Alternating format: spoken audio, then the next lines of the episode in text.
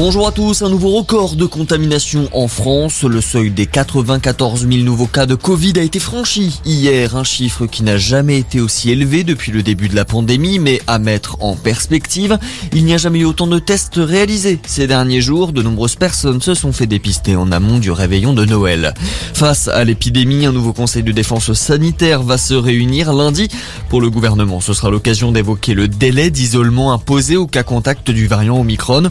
À l'heure actuelle, ce délai peut s'étendre jusqu'à 17 jours pour ceux qui vivent avec la personne malade. Même si je ne peux pas encore donner le nombre de jours d'isolement, ça va évoluer, évidemment. C'est ce qu'a déclaré Olivier Véran, le ministre de la Santé. Autre virus à présent, celui de la grippe aviaire. Le Conseil d'État a rejeté le recours des éleveurs qui protestaient contre le confinement de leurs volailles. La mesure avait été prise le 5 novembre dernier suite à la détection de plusieurs cas dans un élevage du sud-ouest de la France.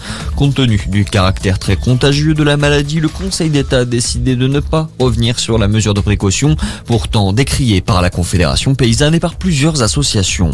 Dans le reste de l'actualité, la fusée Ariane 5 sur son pas de tir à Kourou en Guyane. C'est dans le lanceur européen que le nouveau télescope spatial James Webb va être envoyé vers le point Lagrange numéro 2 à 1,5 million de kilomètres de la Terre.